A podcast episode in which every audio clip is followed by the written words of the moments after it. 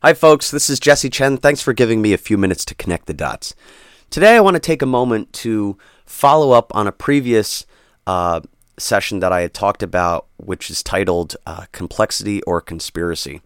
And in that post, I had talked about whether or not there is a group of people sitting in a curtained room somewhere, smoking cigars, drinking brandy, who are creating the problems that we have on purpose, or whether or not they are just the natural outcome of complex systems interacting with each other. And in that post, and I'll say it again here, um, it matters less as to whether or not it is one or the other, and matters more as to whether or not we're choosing to act on our current problems and our current situation.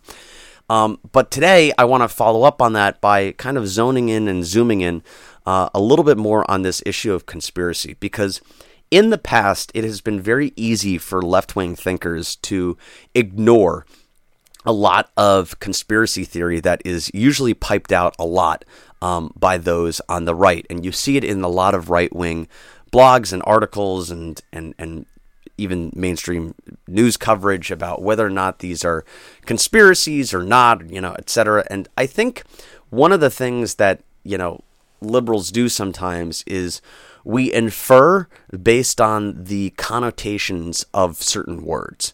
So the difference between implying something and inferring something is if I'm implying that this, you know, that this is a, a, a, rigged system. That's very different from you inferring that it's a rigged system. You came to that own that came to to you uh, on your own. I didn't say anything. You just came up with it on your own. Is kind of the the difference in those those words. And I'm just trying to break down the difference for those who are not familiar with the words.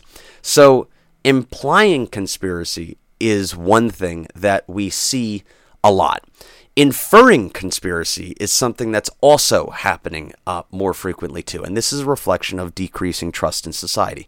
As trust in our government, as in institutions, business goes down, we naturally will infer that there is more, um, you know, uh, people behind the scenes pulling strings rather than just the outcome of natural complex systems. And that, that is what it is.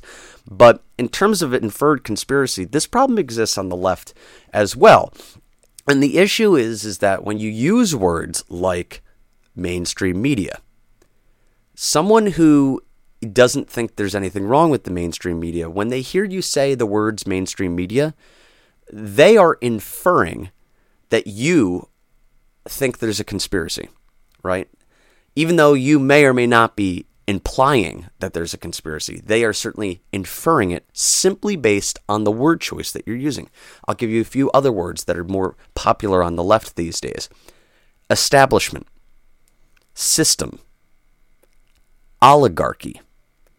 When you say these words out loud, there are two ways to interpret it the absolute definition of those words without connotation, without any sort of confusion on what you mean.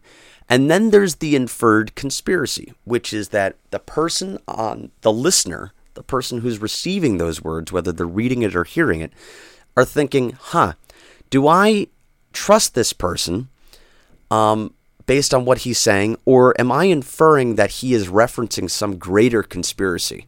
There is connotation to those words oligarchy, establishment, system, uh, mainstream media, etc., that lead people to um, question you as the speaker simply for using those words, right? Which is a very, very interesting situation, and again, a reflection of decreasing trust. But this is um, very difficult for people to talk about, right? It's hard for people to talk about, and this is where I'm coming back to the first post on complexity versus conspiracy. It's hard for people to talk about complexity because a lot of people don't think in systems, let alone uh, talk about them.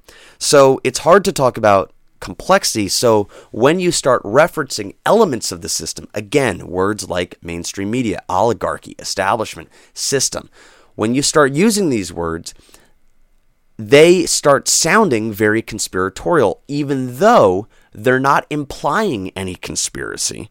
They're not implying that the mainstream media is coming together with all of its other, you know, colleagues and, and colluding on these things. They're not implying that, you know, the the oligarchs, the richest people are sitting together in a room making these decisions. They're not implying any of that people are inferring that. They are coming to their own conclusion simply based on the word choice. And it's related to this issue of not understanding the true meaning of those words, but also not being able to see the world in a more systemic lens. And this is part of the linguistics challenge that we face in trying to talk about the issues that we are faced with in our world at this most urgent time.